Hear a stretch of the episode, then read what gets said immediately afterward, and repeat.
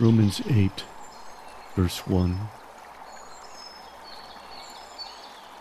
Therefore, there is now no condemnation for those who are in Christ Jesus.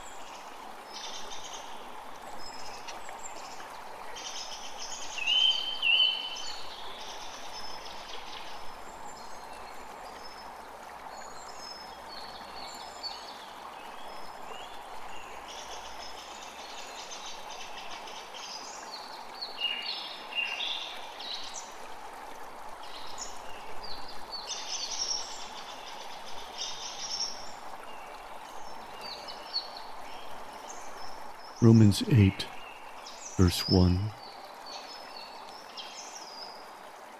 Therefore, there is now no condemnation for those who are in Christ Jesus.